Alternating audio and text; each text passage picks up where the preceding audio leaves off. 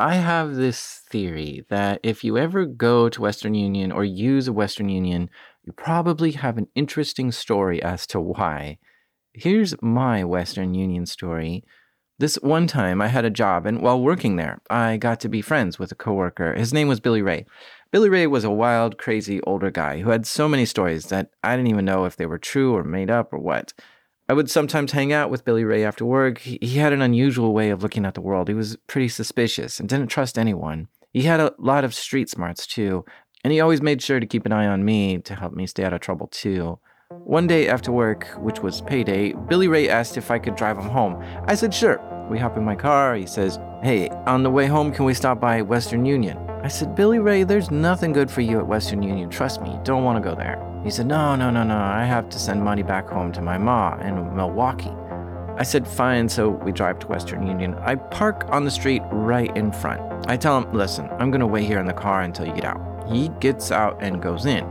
Now, my car was a little weird. The back license plate was my legal, normal license plate, but the state I lived in didn't require a front license plate.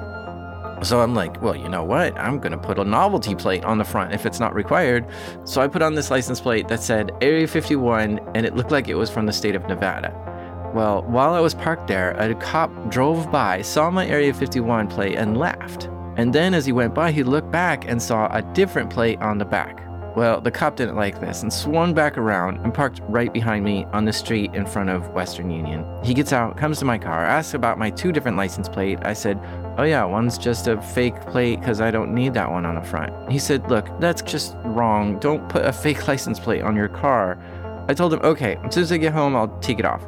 So he takes my license and registration back to his police car to check if I was wanted for anything. Well, at this point, Billy Ray comes out of Western Union and comes into my car and says, All right, let's go. I said, Well, I gotta wait a minute. He asks, Why? I said, Well, there's a cop behind us. He's like, Did you do something wrong? He looks back and sees the cop coming to the car. Billy Ray starts flipping out. He starts shouting nonsense like, I knew you were a criminal. I knew from the first minute when I saw you. What are you, an axe murderer? What did you do? I said, Billy Ray, why did you get in the car when there was a cop behind me? Didn't you look first? He was upset. He got all fidgety and didn't know what to do. He asked me, Should I run? How bad is this? I said, Calm down, I'll sort this out. I can hear him start to hyperventilate. The cop comes up to the window, hands me my license and registration, and says, Have a good day. I started to drive off. I explained to Billy that I had a novelty plate that the cop didn't like. And from then on, Billy Ray never asked me for a ride home again. These are true stories from the dark side of the internet. I'm Jack Rhysider. This is Darknet Diaries.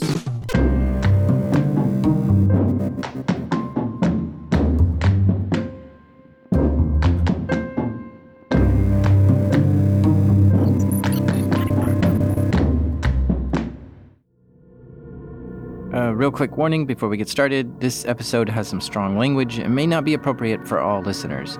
If you're sensitive to explicit language, you may want to skip this one. So, it's fairly common that when I post an episode, there seems to always be someone who messages me afterwards saying, Hey, I'm familiar with that story. They say something like, Oh, I used to work there, or I knew that guy. It's wild, but I love hearing any extra bits of detail that I might have missed. And that's how I met this guy, our guest today. After publishing episode 32 titled The Carder, I got a message from a guy named Cameron. And Cam told me I actually got some of the details wrong in that story. And I said, How do you know? And he said, Because he was part of that operation. This led us to some phone calls to discuss more. It's kind of a weird situation, you know, where I'm at and everything. And the more I talked with Cam, the more I learned how crazy his story was but I'm kind of weird about it anyway. Just just talking in general uh, with certain, you know, with a bunch of people around, and then on top of that, like I was saying with the cameras and everything, it just kind of sketches me out a little bit. Yeah, I really feel so comfortable. What but, you're in the yard of a halfway house? Is that what it is? Yeah, I'm actually at a halfway house. Um, I I did about little over right at about eight years in prison. Oh, well, uh, I guess you know the ending now. Eight years in prison, currently in a halfway house, which is where we talked over the phone. Now we have this train about to terrorize us. I hear it. You heard it? Yeah. It's going closer. Yeah, you hear it, huh? You hear that thing all night long? Yes, Gah. they choose like the the worst fucking uh, property that they can buy. I guess you know it's like the cheapest. So it's always all the jails, and it seems like almost every jail, every fine establishment like this place is uh usually next to a, a train track. I just wanted to mention this train part because if you're driving and you hear like a train go by, it might be from this podcast. So, after having chats with him and going back and forth with phone calls, I looked through his indictment and tried to piece together exactly what he did and who he was. And I'll be honest, Cam wasn't who I was expecting. Yeah, it's interesting hearing from you because I was I wasn't sure if you were going to have a Russian accent or where are you from. So I grew up in Augusta, Georgia. Let's start at the beginning, or at least back to high school. His first experience with this side of the internet came when Cam was a teenager. Cam was selling stuff on eBay to make a little money, and his eBay account got hacked. Someone sent him a phishing email and he fell for it. He entered his password on the hacker's website and not on eBay's. The hackers then used his password and logged into his eBay account and quickly changed his password and email so he couldn't get in. He saw that someone listed some fake laptops for sale on his account. Then I couldn't actually understand at the time, for the life of me, why anyone would do that. In high school, Cam was into computers and would download some pirated movies too. One day he realized he could put his computer skills to use at school. Cam was falling behind at school and wanted to change his grades. He couldn't actually figure out how to hack into his grades, but he did hack into the school's website and messed around a lot. He made a mistake by telling some people about this prank, and that got him suspended. I learned a, a quick lesson to watch who you talk to, kind of. That wasn't the last time Cam hacked his school, though. Cam took a CAD class in high school, and he spent the whole class messing around with his friend. Since he wasn't doing his assignments, he came up with an idea steal someone else's work. He used Sub 7, which is a Trojan, to attack the guy's computer in front of him. He got the guy's IP, logged in, took all his work, and then just changed his name on the work and printed it out and turned it in, and got an A for the class. Cam made fake report cards too. He would use Photoshop, design it up, write whatever grades you wanted, um, make it look official, and then sell it to other students. These Photoshop skills would prove to be pretty useful later on, because Cam was about to enter the world of fake IDs. Do you, the listener, remember when you were 17 or 20, just one year away from being able to buy cigarettes or alcohol or do some adult age thing? That wait is very hard for some people, including Cam. So he went online and found a place to buy a fake ID. He ordered one, and to make a fake ID look right, you have to send your real photo in. So he sent a photo of himself and got it in the mail. And it was kind of crappy looking. The cuts around the corners were off, and it just didn't look right. But he thought, ah, what the heck, I'll try it. And he gave it a shot. So one day he went to the store to try to use his fake ID to buy a pack of cigarettes. But the store didn't buy it and confiscated his fake ID. The plan failed, but by this point, Cam had really analyzed what an ID should look like and researched how all this was done and decided he could probably make a better fake ID himself. And this was the decision that sent him on a new trajectory in life. I, you know, told myself that, you know, I'm not going to buy another piece of crap ID. I'm, I'm gonna, I'm just going to make one. If you're wondering how a high school kid could just decide to make a decent fake ID, you should know that Cam wasn't just an ordinary high school kid. He was deep into computers, and he started hanging around some pretty shady forums and chat rooms. He became a regular on Counterfeit Library, and that's a place that could teach people how to make fake diplomas and IDs. Counterfeit Library was like a precursor to Shadow Crew or Carder Planet or any of those were around then. Oh, the guys from Shadow Crew. I'll have to do a whole episode on Shadow Crew one day because that's a crazy story all by itself. But basically, Shadow Crew was a website, a chat room, a forum, and on the forum, you could trade illegal things. Picture a typical darknet marketplace, but before the darknet existed and before Bitcoin existed. On Shadow Crew, you could buy fake degrees and fake diplomas and stolen credit card numbers and fake IDs. Cam wasn't on that website yet because that website didn't exist, but he was in the chat rooms with the people who would later go on to make Shadow Crew. Cam started learning how to make fake IDs through this chat room, and he downloaded templates and learned about materials. He eventually figured out a process that worked and made his own fake ID.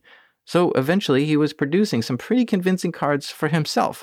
His picture was on it, but with a fake name and a fake address. And they looked pretty good, better than the one he ordered at least. Cam was living with his dad at the time. As a teenager, Cam wanted cool stuff to, you know, show off at school or something. Clothes, shoes. Uh, when I became old enough to drive a car, He realized to buy this stuff, he would need to find a way to make money. So Cam came up with an idea. He could sell fake IDs to kids at school. He got a fellow student to be his front man, and his friends would make deals, and Cam would make the cards. you'd fill a cartridge up with an adhesive, like a glue sort of adhesive, and you could print with the templates onto the, the laminates the design for the hologram. It would print basically the glue for the design of the hologram, and then you'd have the right mixture of these powders for different whatever state would be a different mixture of gold and silver or whatever, and then you'd sprinkle it on there with stated adhesive, and now that was your your your holo pouch. Now those laminates would have a mag stripe on them too for California or for Texas, you know, for the states that it applied to or whatever. His local business was going well, but Cam wanted to sell more cards and make more money. So he took his business online and started selling the fake IDs on internet forums. And something strange started happening.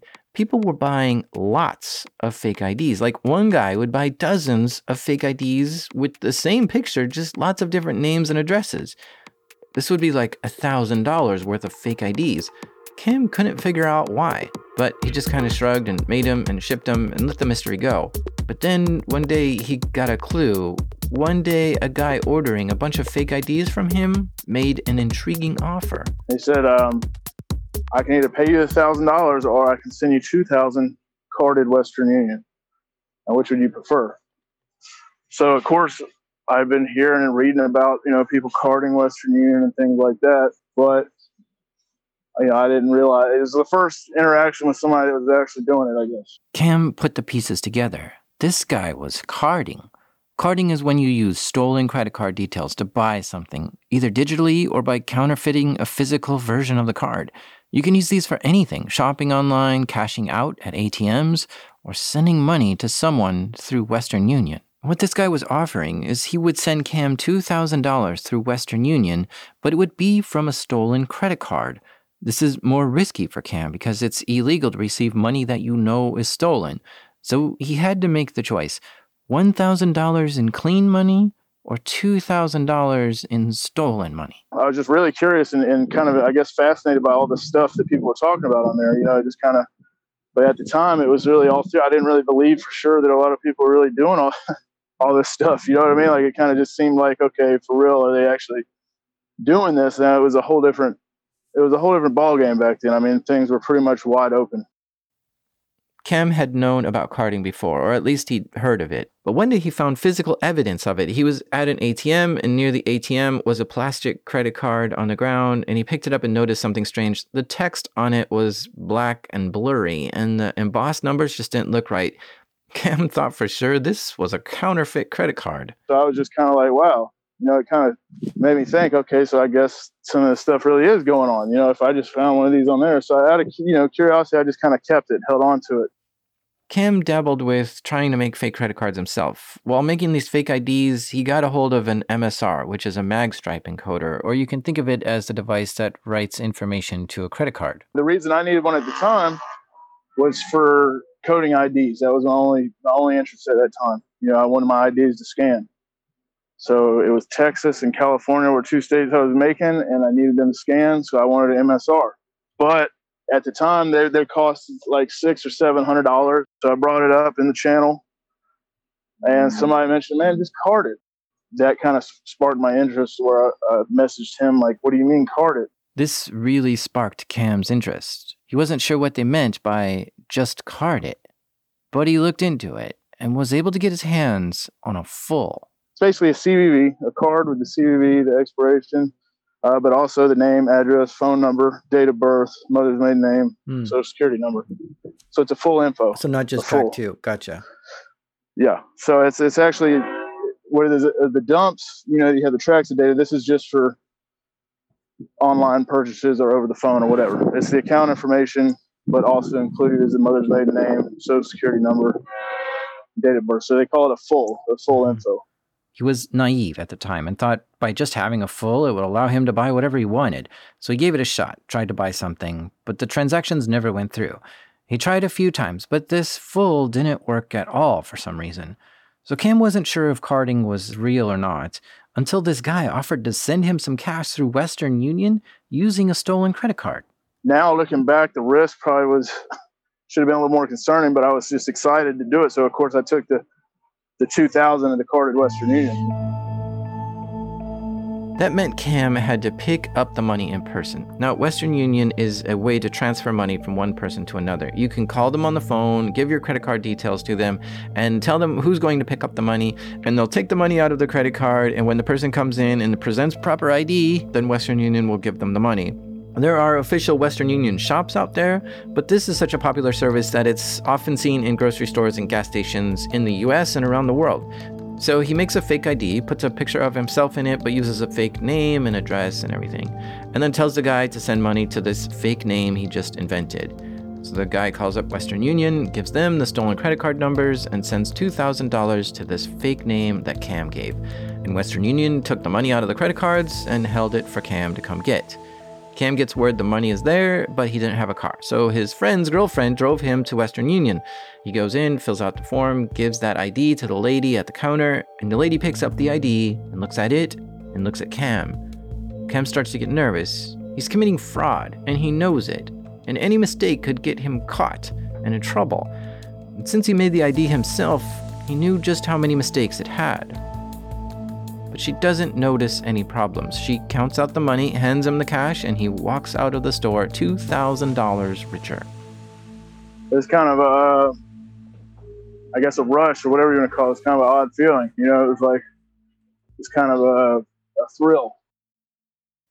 The guy Cam was working with online was impressed at how well the transaction had gone. He wanted to keep buying fake IDs from Cam, but he had another proposal he's like, hey, you know, I want to keep buying it from you, but also he's like, hey, matter of fact, do you just want to start picking up transfers for me because you're like the perfect drop guy. You make the IDs yourself. Cam was the perfect guy to do this. A rebellious teenager, good at computers, good at making counterfeit IDs, and who's interested in the whole carding scene. He could quickly whip up a new ID whenever he needed to go drive and pick up some cash. And then his job was to act like someone else for five minutes, hand them the fake ID, and wait for them to give him cash. So he agreed to this plan, and all of a sudden, something clicked in Cam's head. And now he understood why people needed multiple IDs with the same picture. They weren't 16 year olds buying fake IDs to drink and smoke, they were using IDs to card. Cam was no longer peering into the dark world of carding. He realized he was already living in it. So I took the offer. You know, I said, yeah, actually, no problem. So they start working together. Cam would make a few fake IDs for himself and tell the guy what info was on the ID, and the guy would call Western Union, give them stolen credit card details, and tell Cam it's ready. Cam would then go down to any Western Union and pick up the cash. The plan was actually working pretty well. Cam started making some real money from this. Every day he worked with the guy, he made about $5,000. And that's a lot for anyone, but especially a high schooler. I was making obviously more money I've ever made in my life because I was only in high school at the time, making thousands of dollars a day. Now, I will say that he was a little older than me, so he was more disciplined. And so he actually understood that it was something that probably wasn't going to last forever. Then Cam and the guy had a falling out. Their agreement just fizzled out somehow, and all of a sudden, Cam was back to where he started. But now he had a taste of the dark life. Cam liked the money that was coming in, and he was still selling fake IDs, but those $5,000 days were gone. Cam didn't like being cut off from this, so he decided to take what he learned and go into business of his own. The only problem was, Cam didn't have the skills to card yet. He understood the idea and the concepts of it, but wasn't sure about the means and methods to actually do it. He could make fake IDs and pick up the money, but his partner had always acquired the stolen cards and made the money transfers. He needed to get some stolen cards. He needed more credit card information. He needed help. So he turned to the place that always helped him before the forums and the chat rooms of Counterfeit Library, which was now just about forming into Shadow Crew. And he had the skills and ability to withdraw money from a stolen credit card, but he didn't have the stolen credit cards. He turned to the forum to figure that out. And there's an option of buying them or becoming a cashier. But the problem is, people in these forums were not always very trusting. They were hesitant to work with Cam. And actually, I kind of faked it. I faked it till I made it. Kind of, I just kind of said that I know how to do this. And I had a general idea of what the guy was doing that I was working with, but of course I hadn't done it. I didn't have any experience. So I know just from reading guides and tutorials and stuff on Shadow Crew and whatnot that I know kind of what he's doing, but I haven't done it. So I just kind of bullshit my way through it until start advertising in the channel that I know how to do it. Cam found a couple of guys from Kosovo, a country in Southeast Europe. These guys were looking for someone like him. They had acquired a lot of stolen credit cards. Who knows where they got them, but they were looking for anyone online who was willing to be a casher. Someone to take these stolen credit cards and figure out a way to pull money out of them and then keep half of that and send the other half back to the guys in Kosovo. So somebody hits me up, like, hey, look, we want to try you out. The Kosovo guys give him a test. They send him the full details of five stolen credit cards. The plan was that Cam would cash out on these cards and send half the money back to the guys in Kosovo. Cam did some research on the best way to try to charge these cards and gave it a shot. His plan was to call Western Union and give them the credit card details over the phone and try to send money to one of his fake identities. He tried to get cash from the first card, but that card was declined. Shoot, he hung up the phone, waited a while, and called back and tried another card. But that card was declined too. The third card was declined, and the fourth card declined too. Shoot, this wasn't working. He was worried that if all five of the cards were no good, then it might make him look bad. Because what do you tell the Kosovo guys? That all the cards were bad? Would they even believe you? Or would they say, no way, we gave you good cards, man? You must have just cashed them out and kept the money. And they could ruin his reputation. Cam wanted to work with these guys, but their cards were not working. He crossed his fingers and tried the fifth card, and to his surprise, it went through. He was able to send $500 through Western Union to one of his fake names. I went, picked up the $500 myself, and made a decision just to send all of it to them and say that kind of that that was actually for two orders. You know what I mean? I kind of bullshit in my way a little bit saying that two of them had worked out, one failed, or whatever it was. I didn't know that somebody actually being straight up and legit with them, period, was a huge valuable having somebody in the United States. Obviously, it grabbed their attention because back then there was a huge problem, especially on these IRC networks, with ripping. It's just people just running out. You know, they just say they're going to do this, they never do it. So obviously, these people anticipated that. They thought that was what was going to happen. Finding good cashers is hard. Some cashers suck at what they're doing. Others take the credit card numbers and cash out and just keep the money. It's hard to build trust in these circles. People with huge amounts of stolen credit cards need a large network of cashers, but they don't want to send a ton of cards to the first person willing to do it. They need to find people who are smart at getting money out of the cards and are honest about sending back their cut of it. And so when the Kosovo guys saw money coming back from this first round, this made them happy and were willing to send Cam some more cards. And so Cam would continue to cash out on the new cards and send back half the money to the Kosovo guys. And the Kosovo guys became really happy with Cam. So now they're going to flood me with whatever I want. So it was a good decision on my part because now I have absolutely no problem with, with getting cards because they give me literally whatever the hell I asked for. Once Cam would get the cash out of the cards, he would send half back to the guys in Kosovo. To do this, he used a service called eGold. This is basically sending money through the internet because Bitcoin wasn't a thing yet, so this was an anonymous way to send money. Cam's business was starting to shape up. He was getting tons of card details from the Kosovo guys and cashing out stolen cards as much as he wanted all day long. He pretty much had an unlimited supply of cards and he could keep half of whatever he took out. He became so successful, he started expanding that business. Soon he had people doing pickups for him, and he was learning new techniques, and he figured out ways to social engineer some of the banks connected to the cards. And he would call the bank and he would pose as the actual card holder and get the bank to switch phone numbers to his burner phone. His trick was to use the address of abandoned houses and switch the address and phone number to that. This way, if any potential fraudulent charges were flagged, the bank would call his number to confirm, Did you make this charge? And he would say, Yep and the money would go through. But nowadays, this wouldn't work. Nowadays, they got flags for for an address being changed within 30 days, or you know, yeah. things like that. I think you know? that's uh, that's because someone ruined it. right. Somebody, you know, I don't know who the hell. Now, all this time, Cam was still doing all this through Western Union. He would call them on the phone, give them the card details, and they would charge it and make it ready for him to pick up with his fake ID. And he would sometimes go to the same place to pick up his money a few times, and he did try to go out to different places, which meant sometimes taking a road trip and visiting Western Unions far away.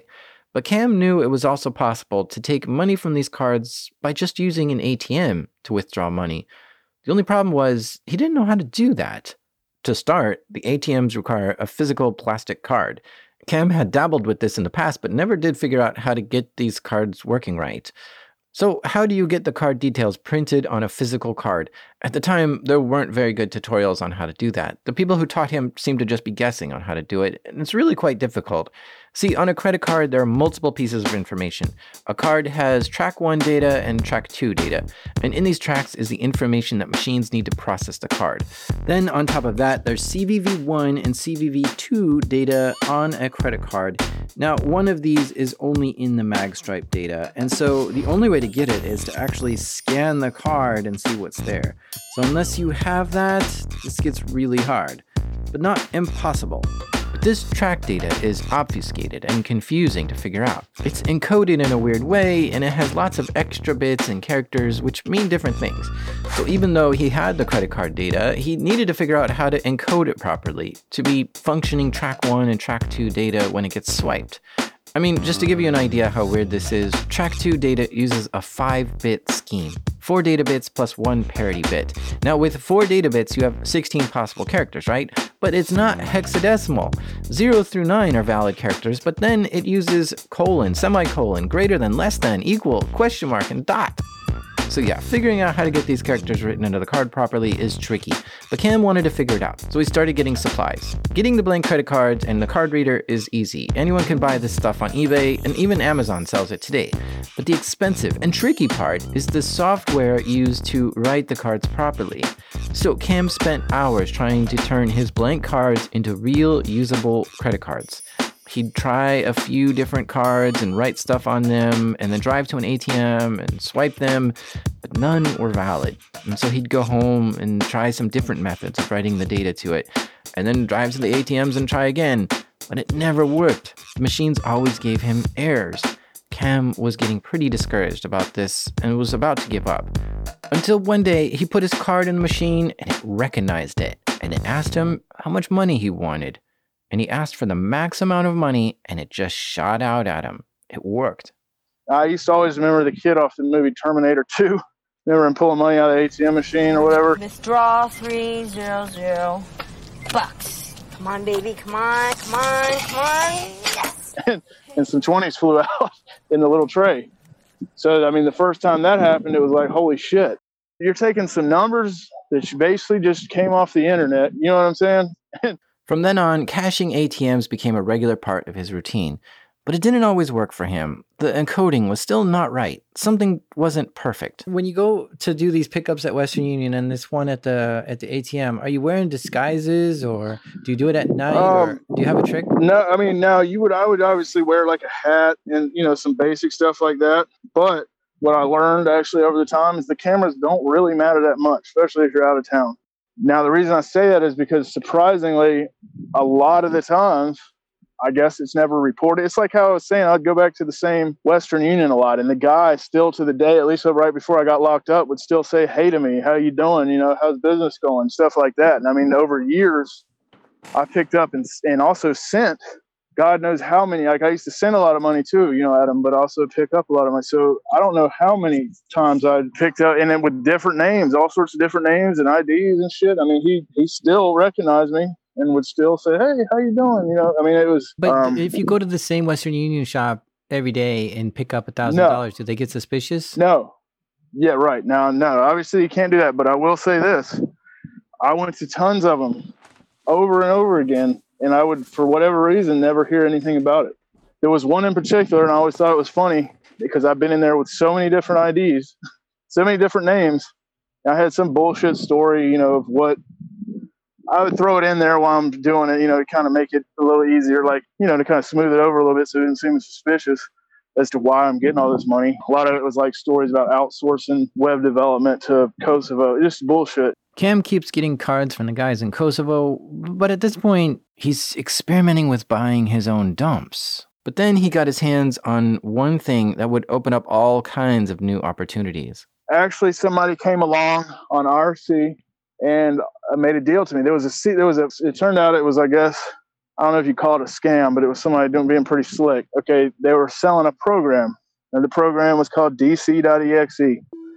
Now, DC.exe was just a real simple little script that, looking back at, I mean, it was it was compiled. It wasn't a script, but I mean, all it did was had a couple simple functions apparently to read an input file, you know, and spit out an output file. This was the magic software used to format the data so the MSR could write the track data to the card properly. Cam found out later it wasn't so magical, but at that time, this was the missing element to his operation. This would allow him to write stolen credit card data onto blank credit cards more effectively. All it did was just do a couple little operations to the track, you know, added the tracks, it automated the process basically. Mm-hmm. But at the time, everybody thought it came with a bin list of all the known bins to work with that program. You know what I mean? So you could put in an in file, you could put a list of fish cards with the expirations, and you'd run it on the out file would be the generated track data, right? Mm-hmm. Now, this dude offered to sell this to me for fifteen hundred dollars. Hmm, tough call, huh? Shady guy on an internet forum is offering to sell Cam a program called DCR.exe for $1,500? I don't think I would buy that. But Cam, well, I guess he thought in for a penny, in for a pound, so he bought it. And the software worked. It encoded the track data onto the cards perfectly. Now he's unlocked the next level. He doesn't have to go to Western Union every time he wants to take money out of these cards. Now he can just print some new cards out and go to any ATM and get some money out that way. And there's so many more ATMs than there are Western Unions in the world. Not to mention, you don't have to interact with anyone at an ATM, it's just a machine. And so there's no one that can detect you or spot your fake ID or anything.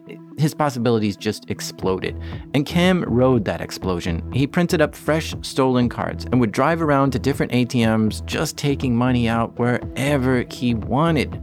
It was kind of magical. You weren't growing more nervous. You were actually getting more confident and brave. Right. That's kind of what happened. I guess just because you get a little more, like I said, man, it's nothing I really am proud of doing. It's not something like like bragging about or nothing Yeah. like that. But it's just kind of how it, it plays out. And also, there's kind of an element to it where on the forums and your reputation on the forums and online and stuff, to where you've got this brand name, you get to where you keep pushing it more and more because you want your reputation better, or you know what I mean, or Yeah. you you don't want to let somebody down that you're dealing with, or whatever. It, it shit got deeper and deeper, and uh, drugs didn't really help. He was now deep into the carding scene, buying thousands of card details at a time, printing them out on cards, and cashing them out at ATMs. He had some people he knew help him do some of the cash outs too. He started buying his own card dumps online, so he wouldn't have to send half back to the guys in Kosovo. And actually, he just stopped dealing with the guys in Kosovo altogether. He was getting involved with so many different things and trying to learn how to make more money and be more efficient all at the same time. This was turning out to be really profitable little operation. At 18, Cam bought a new Jeep Cherokee. But one night he partied too hard, got really wasted, and tried to drive home. He ran off the road and wrecked it. He hardly remembers anything from that night. But soon after that, he bought a BMW, and then later on, he bought a Mercedes. He was riding high, standing tall. At this point in the operation, Cam's system was pretty dialed in. He would buy card details in bulk online and use different methods to cash them out. He was pretty self sufficient. But not all dumps are the same. Good ones are harder to find. So he decided to start stealing credit cards himself. He found someone who would teach him how to fish. And I mean fish as in P H I S H. The guy was teaching him to send phishing emails and getting people to click links that they shouldn't be clicking. And he gave Cam a list of people involved in spamming and phishing. It was like an instant messenger buddy list or something. I mean, with a gold mine of contacts. Now, if you were phishing, this was the ultimate contact list because basically it's got all the people selling all the lists of email addresses, you know, targeted email lists, proxies for spamming, spamming tools, spamming software. You know, I mean, everybody that's really serious into spamming, this is a, a, a good contact list for it, right? Mm-hmm. Cam's phishing scam was to tell people they needed to update their account details on PayPal. The link would take them to Cam's website, which looked exactly like PayPal, starting with the login screen, and then it would ask users to update everything in their account details first name, last name, address, phone number, credit card number, expiration date, and heck, you'd even ask for a date of birth or a social security number sometimes too. And then when they'd hit enter, this little PHP script would save all those details and send it to Cam, but then redirect the user to the real PayPal website. So Cam was working with spammers and phishers to send out tons of emails telling people they need to come check their account or their auction is ending soon. Anything to get them to log in. And a certain percentage of people would open the email and click on the link and go to Cam's fake site and enter their username and password. And with that, Cam would have their logins to PayPal and eBay. Now, to run a scam like this, you need a web server to host your fake website. And Cam had a clever trick for getting a website that wasn't linked to his name. We just find some popular little public exploit at the time for Apache or whatever it was and scan a bunch of IP ranges until we found some uh, automatically just exploit a bunch of little web servers or whatever that were just some bullshit server somewhere that wasn't doing anything. So it's interesting that you uh, use someone else's uh, hacked server to do all that. That's kind of a brilliant step. basically I had a little better edge on it and uh, was able to do a little better. And especially when we targeted some of the ISPs and stuff like that. Here comes this fucking train again. You don't really know. Jeez, man, that thing just blows it.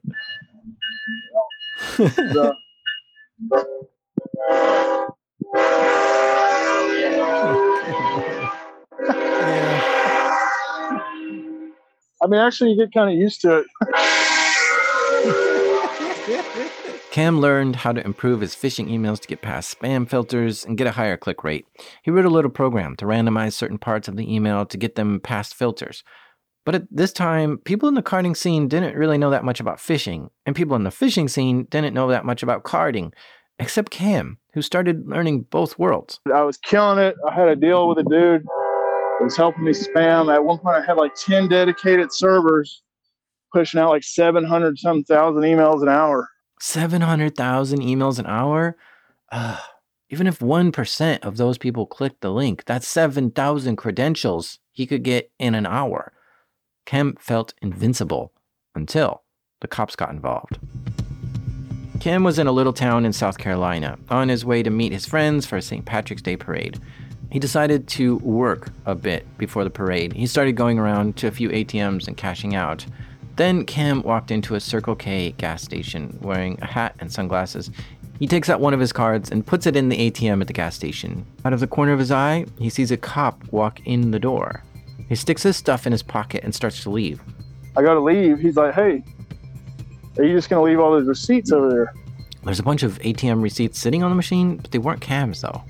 So I said, no, but I'll, you know, I'll throw them away. They're not mine. I'll throw them away. So I go throw them away and go to leave again. He's like, no, hold on a minute.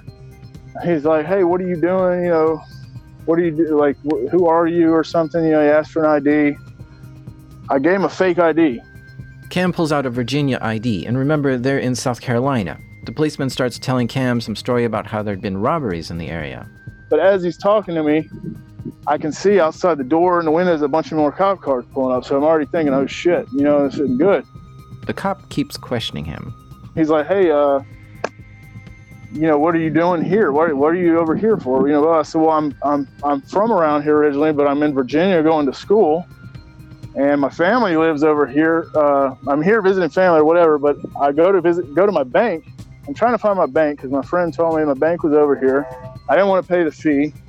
He told me there was a branch over here. I got over here. There's not, so I just used this one. He's like, well, where do you bank at? I told him Fifth Third because I knew that there was no Fifth Third banks over there. And he's mm-hmm. like, no, they're not here. You know, whatever. So anyway, I must have, he was convinced apparently because he ended up telling me, all right, we'll just get out of here. Cam gets out of the store, but he's shook. Instead of walking towards his car, he walks the opposite direction and just tries to get out of sight quickly. He's just so paranoid that the police will follow him if he drives off, so he leaves his car in the parking lot, chills out for a while, and then comes back for it later when the coast was clear. He gets in his car and drives straight home, which was hours away. He gets home and gets rid of anything that could connect him to criminal activity holograms, ID making materials, and the MSR card writer. Cam lays low for a while and just chills out. And so we'll take a quick break right here. But don't go away because this story is only half over. Months go by and Cam lays low. Nothing happens though. Cam convinces himself it must have just been a coincidence that that cop walked into that store. But that wasn't the end of Cam's legal problems. It's amazing to me what actually got him into trouble next, because even though he was engaged in serious criminal activity, making fake IDs, it was a dumb teenage crime that got him underage drinking. When Cam was 18, he got caught at a bar with a fake ID, which gave him some legal trouble. This was the first time he had to go to court because of something related to his carding and ID business. The bailiff, you know, was like, "Hey, Mr. Harrison," I go with him, and it turns out they had found out who I was. It turns out while he was handling his underage drinking charge, local investigators were also trying to figure out who was cashing out on stolen credit cards at ATMs. And some of the ATMs Cam used were at gas stations. One of the cashiers at a gas station saw the video footage of Cam taking money out of the ATM and remembered his face. And later on, that cashier saw Cam in his car at a different part of town. And so the cashier wrote Cam's license plate down and sent it to the police. Cam didn't know it at the time, but an investigator had been on to him. But that was in another state. Since Cam was in Georgia at the time, the police couldn't cross lines to arrest him. So they just kind of waited for Cam to make another mistake. But Cam getting caught for underage drinking was the perfect opportunity for the police. They showed up at court with a warrant for Cam, knowing that he'd be there. And that dude was so pissed off. That local invest- that local investigator was so mad that cop let me go that day. Like he was pissed off. He's like, dude, dude, I almost had him fired for that. You know, he was yelling at me about it and stuff. But I mean, they searched his house for evidence and found a few things that he didn't clean up. How much did they think that you did? How much did they? They thought it was just it was just what they found at my house and stuff. Like it was, they didn't think. They found a bunch of receipts. They found some more cash. They found some more cards, and they didn't think anybody else was involved. You know what I mean? They just thought they thought it was me. Mm-hmm. And they never really got into where it was coming from or anything. They just ended up indicting me for all the stuff they found basically at my house. So while he had actually been carding thousands of cards, phishing millions of people, and robbing banks all over the country, the police had only uncovered a very small part of the operation. And so he was charged with financial card forgery and had to serve 10 months in a county jail. How devastated were you when you heard that sentence that you were going to go to jail for 10 months? Uh, it actually was a long time. Like it seemed like forever then, you know? Still, Cam was lucky because the police didn't find a lot of evidence of what he had done and only charged him with cashing out a few cards. Compared to what he could have gotten in trouble with, if the police only knew what he had been up to, 10 months was nothing. The police thought he was just working alone and skimming a few credit cards. And he was able to get out on bond pretty quick, actually. But would this be enough of a slap on the wrist to keep Cam out of the scene for good? Yeah, it was at least for a little while. But then he'd sometimes get reminded of the thrill of it all. He missed being able to buy drugs and throw parties. He missed the lifestyle that his old money brought him. And so he got back into it. I didn't quit. I didn't learn my lesson like an idiot. but I guess you could say kind of hooked on it. When Cam got out of jail, he had nothing no equipment, no cards, no numbers, no computer, no money. The police seized everything. They even froze his bank account. So, one of the first things Cam did when he got out of jail was go straight to an internet cafe. Remember his phishing operation before, where he had hacked someone else's websites and staged a fake PayPal login to capture victims' credentials? Yeah, well, he remembered the FTP password to that site. So he sat down and tried to log in. His password worked first try. He was in the server and he looked around for the data, and sure enough, there were a lot of victim usernames and passwords. Bingo! This would be all that Cam needed to get going again. He could use these people's PayPal and eBay logins to buy whatever he needed on eBay. I carded some cheap web hosting, put the scam page on it, even carded an email list from some other marketing supply company or something like that. Carded some hosting for a PHP mailer, put it on there, spam some, got a few more cards. Anyway, I came all the way back up from scratch from a fucking FTP login that I remember the PayPal scam page. Did a couple Western Unions, got a couple some more money back in my pocket, all from uh, yeah, well, like I said, a friend loaned me a couple cards, and I had that scam page. I turned it into more cards, and back all the way back into doing dumb shit. You know. Cam used stolen information to get a new laptop, a card writer, fake ID printer, and went straight back to his old habits. But I will remember, I ended up having all the uh, several, a bunch of the computers that were at the uh, cyber cafe. I, I turned, I had Darkmailer installed on all of them, were blasting out spam. And I remember there was some kids that would come play Counter Strike there. And uh, while I'm sitting there configuring Darkmailer on a couple of them, because I would just hide the process. I remember hearing a couple of them complaining about it lagging pretty bad.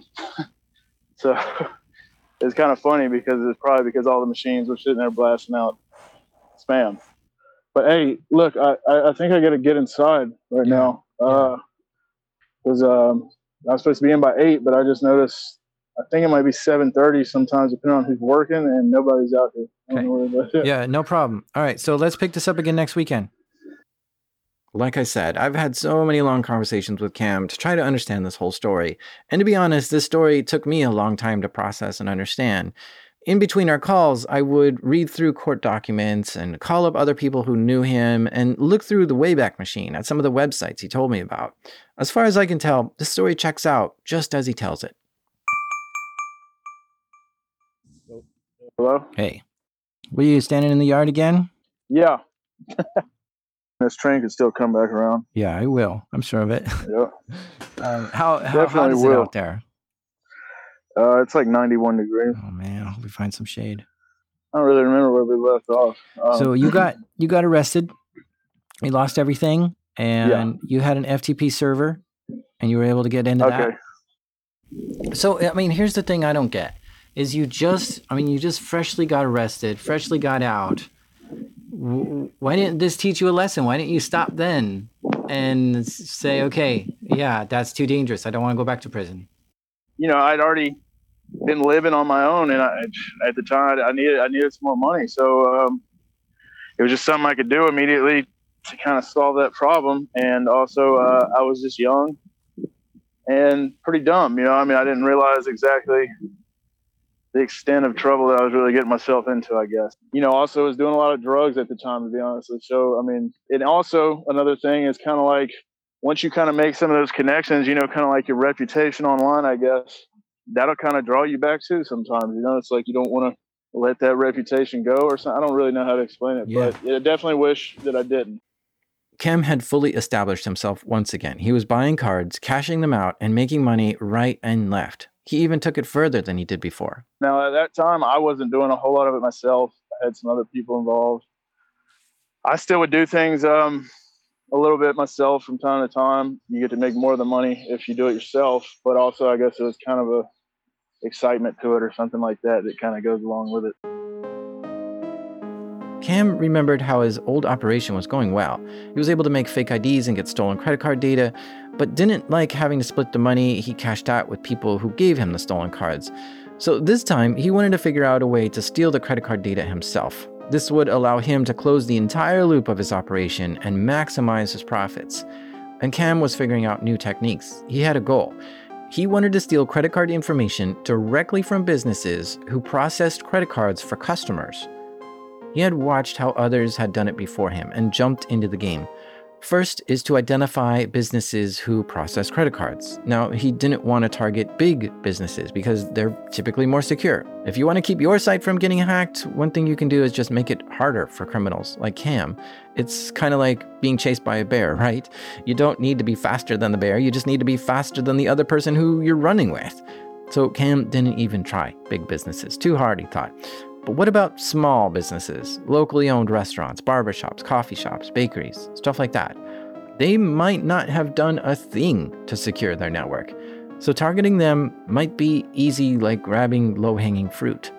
He would drive around and find potential targets and go in and see if they had free Wi Fi. And if so, he'd sit down and connect to it. One thing I'd do is we'd have somebody go to a business and um, get the public IP address if they had free Wi Fi or something like that now I know that either that system or something close to it might be their processing system. You know what I mean? Because yeah. so now that that IP, I'm going to scan that whole range. some small shops didn't separate their guest Wi Fi traffic and their cash register system. So while inside the shop, he could scan around for all the computers on the network, find a machine that might be a cash register, and try to get into it. Once we found like an IP range, use Nmap or something to scan and find out what open ports were there. Now, one port in particular he was hoping that was open was 3389 RDP. That's the remote desktop port. If this port was open, it meant that cash register allowed remote connections to it, probably so someone can remotely connect to it in case there's a problem with the cash register. It's a lot easier to fix it if someone can just get into it remotely versus having to send someone on site to take a look. So this is what Cam was looking for. RDP open on cash registers. And after visiting a bunch of stores, trying over and over, eventually he got into one at a barber shop. He found the computer that processed credit card transactions, then accessed the software that handled those transactions, and he grabbed all the credit card data that he could find and started copying it over to his computer. You know, it's a pretty exciting feeling. It's kind of just a thrill, I guess. Get on, your heart actually starting to beat a little fast or whatever, get a little nervous. It was RDP brooding tools. So you could put in, I can't remember, it was like, uh, I think Hydra was one of them. Ah, right, Hydra. As a defender, I hated Hydra. It was persistent, relentless, and scary. Here's what it does Hydra is a brute force password guessing tool. It's free. You can search for it on Google and download it and start using it in minutes. It'll try combinations of usernames and passwords to try to log into something. But on top of that, it's able to do this on remote websites or computers. So you can tell it, hey, try all the usernames and passwords on this website and see if you can get in. And Hydra will try tons of combinations of usernames and passwords on that website and then tell you if it had any successful logins. But it can also try logging into computers through RDP, the remote desktop protocol, which is exactly what Cam was doing. Once he got into a shop's network and identified the cash register and found it had RDP open, he would unleash Hydra on it and try tons of different passwords to try to log in. The default username on a lot of Windows computers is administrator, so he was trying that username first with tons of different passwords. In case you were wondering how to protect against Hydra, there are a few things. First is to lock down who can access that computer over RDP. It's never a good idea for it to be open to the whole internet. Second, make sure passwords can't be easily guessed by using long, complex passwords. Third, enable some kind of lockout mechanism or CAPTCHA to slow down or stop Hydra from being able to try a password again and again and again and again. Well, as you can imagine, this worked on the barbershop that Cam had access to. Hydra tried a bunch of passwords and eventually found one that worked. Cam used that password to log into the cash register computer of a barbershop. Then he started looking around for the credit card details of the customers. It'd be set up to rerun the point of sale software in like a debugger. So that way they can get, you know, scan through the, the memory address ranges and also look for something that matched Luhn's algorithm. That's a way to identify a credit card number. Oh, this is interesting. Luhn's algorithm, spelled L U H N, is a way to check if a string or number is a credit card number or not. Now, you might be wondering isn't the credit card software in the database where the cards are kept secure? Like, isn't all that encrypted? Well, yeah, sure, it is. But Cam found a way around that. See, for computers to process the card data, it has to read the card data. So, in the computer's memory is the credit card details unencrypted. You just have to know where to look in the RAM to find it. Cam used a debugger to search the RAM, looking for strings that matched Luhn's algorithm, and if he found a hit, then he'd grab that, thinking it might be credit card details. So if it found something in some of those memory ranges that it was that particular software was known to use or whatever, then and it matched Luhn's formula or Luhn's algorithm or whatever, then it would grab the rest of the track. And you know, the track data has a certain format to it. It begins with a, I believe a question mark, either blend, no, it begins with a semicolon and it ends with a question mark. So basically, anything in between that would be your track two. So Cam set up a little program on the cash register computer to constantly look for new cards and then once an hour send them to his server. So he was getting bunches of freshly stolen cards every hour. Now, there was nothing that would really work as good as your own fresh stuff. It was about the same as going and buying a base from somebody, but also you have the added benefit of knowing exactly where it's at. A base is a database of stolen cards. But yeah, buying your cards from other people, who knows how long ago those cards were stolen or how many other people have used those cards illegally since then. Having his own fresh database that only he used was definitely more profitable for Cam. Not only were the cards more valid on this list, but it cost him nothing to acquire them except his own time. So he might get a few thousand cards by breaking into a small shop and stealing them. Okay, but actually driving around, trying to find open Wi Fi's for shops and trying to break into their cash registers was a tedious and time consuming process. Cam asked around online what others were doing, and someone handed him a special list. He got a list of IP addresses, which were supposedly small shops like this. The list had thousands and thousands of IPs, all belonging to small businesses.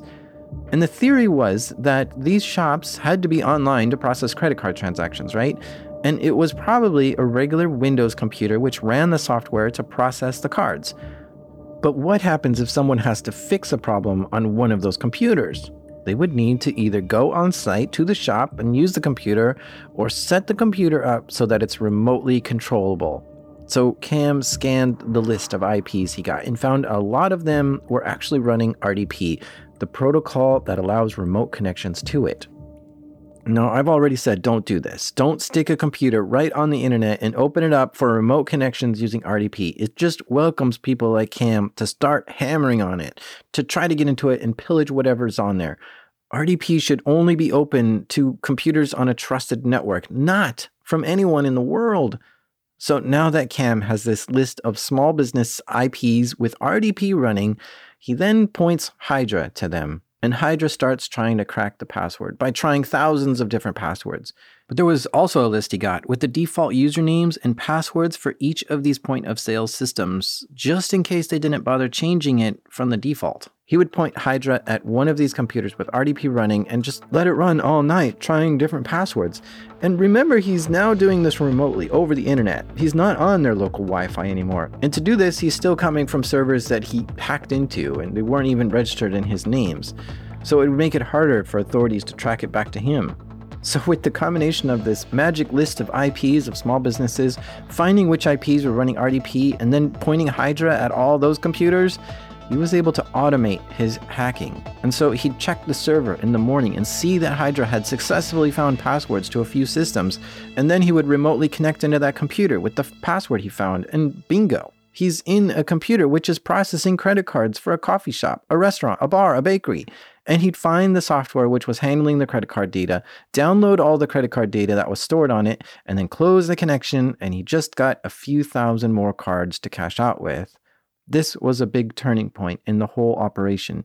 He's now able to get tons of credit card details himself without having to buy them. And when he pulls cash from them, he doesn't have to split it with anyone.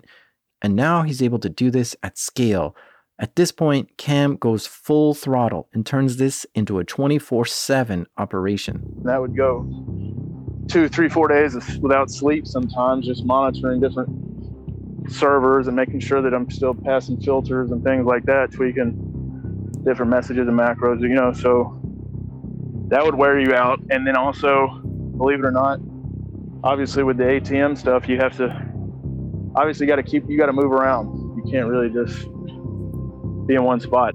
All this work resulted in a ton of plastic credit cards that he could use at ATMs and withdraw money.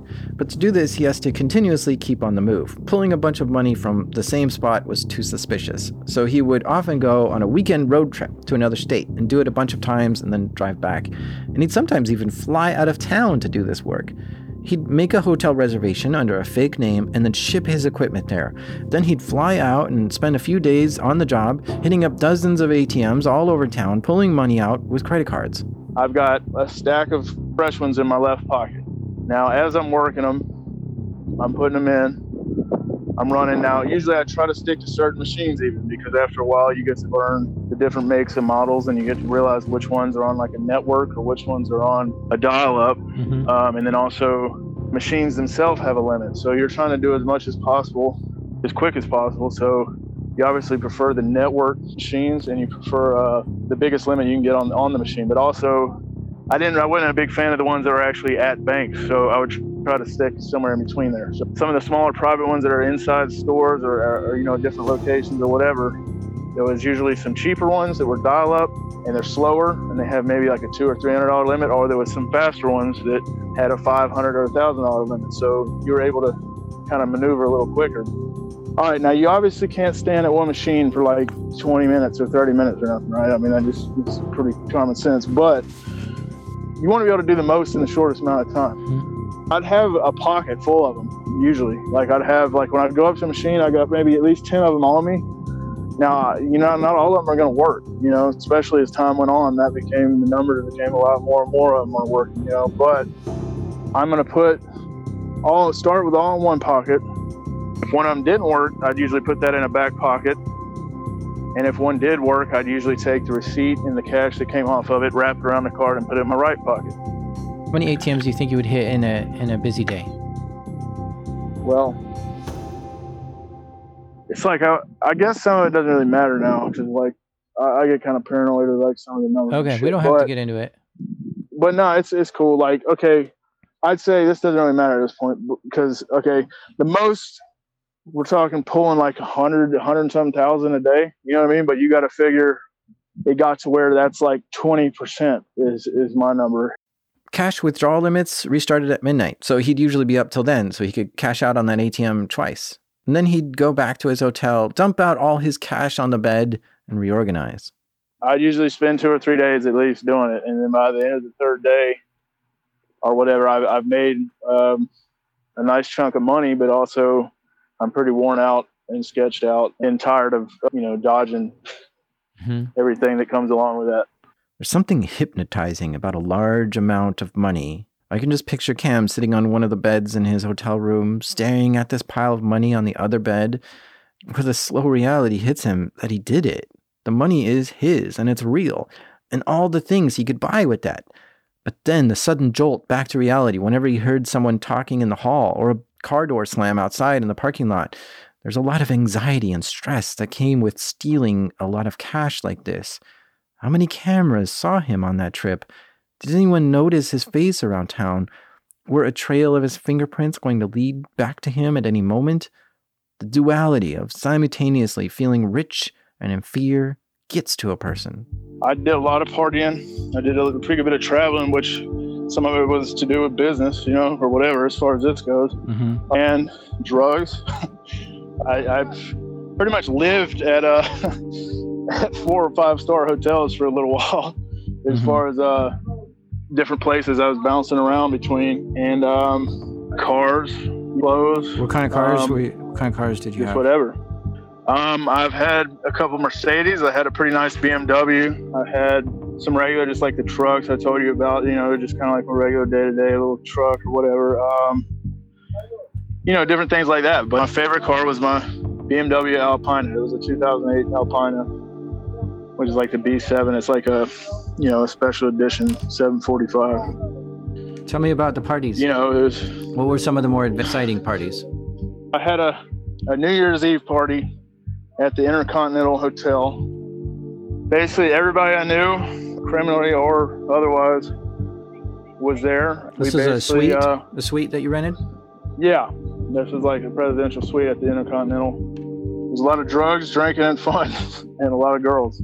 yeah. Uh, did you have like a DJ? No, I didn't have a DJ there. Can you take a guess how much you spent on that party? Yeah, I spent about fifteen something thousand dollars, I think, on that party. so, I mean, at that moment of your life, that was probably the peak of peak excitement of it all, right? You had the cars, you had the parties, you had everything you wanted. What was life like for you? Were you totally like happy and satisfied? No, you know what? Um, to be honest with you, I couldn't say I really was, man. It was a lot of stress. There was times of it was great, you know, but also, like I said, I got pretty deep off into some of the drugs, and um, it kind of went up and down it was really stressful, man. and It's not something I really want to go back to. Like, I guess it was kind of the only thing I knew for a while. I really just wish I had uh, went a legitimate route somehow in the opposite direction or something. You know, something that was something that I could get the same thrill out of it, but in, in a different way, where it wouldn't put me in prison for ten years or whatever. To be honest with you, it wasn't as much about money for me a lot of times. I mean, that was like a good byproduct to, be, to begin with. Money wasn't really my main concern or motivation. It was partly, you know, obviously I needed to make some money, but it was more about is this going to work and seeing if this would work and, you know, actually seeing it work and just kind of the thrill that came along with that and uh, just the excitement, I guess. Also advancing up, like I said, the reputation thing. For some reason that was a big part of it as far as online goes. But anytime, it seemed like almost every time something really good came along, something came along that messed it up. The beginning of the end for Cam started when he found a new forum, Carder.su. This was basically a marketplace for carders. You could buy stolen credit card data here, track two data, fulls, bases, you name it. You can connect with cashers or you can ask questions and learn how to card. It was kind of like a, a loosely based criminal eBay. As it turned out, the feds had an eye on Carder.su, but the website itself was bulletproof, meaning the server was hosted by a company somewhere in the world which just didn't want to listen to US law enforcement. So the feds couldn't seize it or shut it down. So they had to wait. And they got lucky when the person who was running Carder SU moved the server for some reason, the people running the site were moving hosting providers. And so, for a few days during this transition, Carder.su was moved onto a server in Dallas, Texas. And that's when the feds got a warrant for that website hosting provider in Dallas. And they took a snapshot of the server, which gave them a list of all the users in the database. The feds were able to go through the user database and look up email addresses Lots of people had signed up to the site using their normal email. Uh, like, I bet the police were just able to search LinkedIn with these email addresses and find a bunch of people that way. In fact, a lot of people did get arrested from this Carder.su bust. And I talk about Carder.su in episode 32 called The Carder, which is what Cam originally reached out to me correcting me on a few things. But Cam had been careful on Carder SU. He registered as the user Kilobit, which he didn't associate to his real name anywhere. It didn't seem like the feds had any leads on catching Cam from this bust. Cam made an unrelated mistake, though. He partied too hard one night at a Doubletree Hotel in Alabama. He was staying there with a friend, and they were smoking weed in the hotel room, but someone called to complain about the smoke. Cam got a knock on the door, and his friend opened it. It was the police, and they made their way into the room. Well, were, were um, you thinking like, oh shit, oh shit, oh shit? Yeah, of course. The police asked for their IDs, and Cam gave them a fake one, of course, the one he actually used to reserve the room with. I was pretty worried, but I mean, it kind of was like, you know, all of a sudden, they were thinking I was the guy on the fake ID. and then when one of them found my real ID, um, they're kind of like, you know, who is this? So I'm telling them, oh, that's me. So they still haven't connected the 2 mm-hmm. until he hears the other one calling a warrant check on the fake name. He's like, Well, if that's him, who's he? You know, who's this? Cam gets arrested and the Secret Service interviews him. Now, you might be thinking, what the heck does the Secret Service have to do with this? Aren't they supposed to be protecting the president? Well, they do that, but they also investigate financial crimes too, like stolen credit cards. And for some reason, they had a hunch that Cam was into more than just fake IDs. This is the second time being arrested with a fake ID, and the time before he was busted doing stolen credit card stuff. So they investigated him further to try to figure out more. One of them made a comment that, um, yeah, we talked to Washington and, and they know who you are. now, at the time, I'm thinking that, you know, they're just trying to scare me or something like that. But it wasn't a bluff. The police had confiscated Cam's computer and they found something very interesting on it. When they booted it up, Kilobit appeared on the screen. Cam had named his computer Kilobit, and this was the same name he used on the Carder SU forums. And the police knew about Kilobit for years. The Secret Service in Las Vegas had been submitting reports about the alias, trying to figure out who was behind the name. One of the things that kind of got me in a, a little more trouble was was helping out a lot more and a lot of people's questions and advice, you know, a lot of things like that. I think that kind of what made me more like a relevant person on that forum in, in their eyes anyway. And then just being around for a long time and people knowing generally who I was. But Cam didn't know that then. In his mind, he had just been caught with some fake IDs. And he got out on bail, and he was thinking he might get lucky a second time and just get away with a slap on the wrist. But that fantasy started to crumble one day when he got a call from his brother.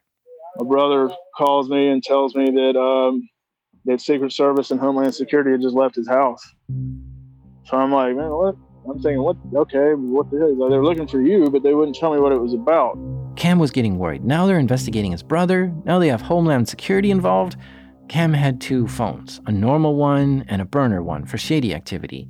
He noticed that he'd lost his burner phone. So later that morning, he called a friend thinking he might have left his phone at his friend's house. I'm like, hey man, I think I left my phone at your house. And he's like, yeah, you definitely did because Secret Service and Homeland Security was here this morning looking for you. So, you know, now I'm starting to realize, well, it's kind of weird. You know, they're they're not only in one city, but they're in another city several hours away. Cam doesn't know what to make of this. He starts getting nervous. A few days pass, and he keeps hearing about the indictment related to Carder SU, but he convinces himself that he's clean and there's no connection between him and Carder SU that he left behind. Then, while reading a blog, he comes across a copy of the indictment with his name on it. Cam calls his lawyer. So now I call him and I'm like, hey, man, I'm indicted by the feds for the RICO Act in Las Vegas. And he was like, well, how do you know that? I'm like, because I'm reading about it on a blog. he's like, well, you know, um, I'm like, there's a copy of the indictment on the guy's blog, man. Do you want me to send it to you? He's like, yeah, send it to me and I'll call you back. So I email it to him. He calls me back and he's like, yeah, if you go to court, they're probably going to be there to, to arrest you. So, so I didn't go. Cam gets a new ID, a new car, a new phone, and splits. Well, I'm not going to officially say I went on the run. For a month, he holes up in an apartment, too afraid to go out. He feels like the walls are closing in on him and there's no place to go. Finally, he can't take it anymore. He goes outside to get a haircut. On that day, some local cops pull him over. Cam can tell right away that this isn't just some traffic stop. They tell him to get out of the car and put his hands on his back. And he gives the cop a fake ID. They pat him down and put him in the back of the police car. They ask him if he knows who Cameron Harrison is. I told him no. I told him no, you know, but, you know, I was just, you know, scared. Obviously, I didn't really know exactly what to do. An unmarked car pulls up by the police car. The police talk to the man in the unmarked car who comes over to Cam, holding a big blown up photo of Cam. And they know exactly who I was. I mean, from the, from the minute I was in the back of the car, he asked, you know, who Cameron Harrison is, and you know. And that was the end for Cam. He went directly to jail, did not pass go, and stayed there. They had quite a lot of evidence on him. They knew about all his activity on Carder.su because they had his computer too, and all the equipment from his house. The prosecutors knew he had broken the law, but they were trying to figure out exactly what he had done and how bad it was. Helping criminals on forums is not that bad, but breaking into small businesses, stealing credit cards, printing them, and going town to town draining every ATM in sight certainly is. Would the feds be able to figure out that he had stolen all these credit cards himself and done all that work? He wondered just how much the courts knew about him. Do you know how much you may have made from all this illegal activity? Like in total, did you make a million dollars or more? I mean, that's kind of a a topic that uh isn't something I like to say a whole lot, like you know, in public or whatever. But let's um I guess you could say I did pretty well. I lived very nicely for for many many years, which with with no worries. I guess you could say. Yeah, I, really I mean, put a whole number on it like that. It was really hard for the police to sort out what they were dealing with here. The roll up of Carder.su identified a lot of criminals, so Cam's indictment had 39 other people on it, including him. Tons of people on that site were trafficking and cashing out on stolen credit cards. Tracking every card, trying to figure out how much was stolen, was a mammoth task for law enforcement. But they came up with a number and decided that everyone on the indictment has to pay $50 million in restitution because the feds claimed everyone was responsible for the group's activity. How are you going to pay $50 million off? That's a good question, man. Um, The 50 million was determined because the courts decided the entire group of 39 people had stolen 50 million dollars from credit cards. Because some of the people in the indictment were stealing the cards and some of the people were selling the cards and some of the people were cashing out of the cards. And that's why there's a lot of overlap. It's hard to determine how much this person did or that person did, when really it's when they got together collectively is when they were able to steal the most. The sentence came down for Cam. They found him guilty of RICO. That's participating in racketeering, influence, and corrupt organization. Because Cam had cashers himself and was making fake IDs for people to use to pick up money at Western Unions and ATMs, it meant he was organizing some of this, which means harsher penalties compared to just taking part. He was found guilty, and the judge sentenced him to 115 months, which is nine years, seven months. He was able to get out after eight years and then go to a halfway house. And he still has to pay back that $50 million in restitution. Prison gave Cam a lot of time to think about what he did. At the end, I would have been a lot happier, probably doing something legitimate. It wouldn't have been too much trouble, and I wouldn't have kind of tarnished my chances at any of that as bad as I have now. Also, wouldn't have put a lot of people through a lot of stress that I wish I hadn't, as far as family and stuff like that goes. Now, at the time, you don't think about that as much when you're that young, I guess, and also when you're in the middle of doing things like that. But but when you're sitting in prison for several years, you definitely do.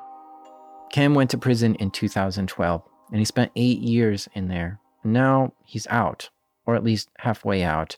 I called him while he was at a halfway house, but now he's living in his own apartment. What are your future um, plans? Well, I'm still working on that, but I'm hoping I can actually do something to kind of, you know, have more of a positive role. The ultimate goal would be, you know, and like the dream kind of outcome would be to somehow be able to use, you know, a lot of the bullshit that I've accumulated over time, a lot of the different knowledge to something beneficial in some sort of way. But obviously, I can understand trust would be an issue, and I, I kind of I guess um, makes you realize how much of a waste a lot of the quick money was. You know, it wasn't really. It doesn't equal to happiness.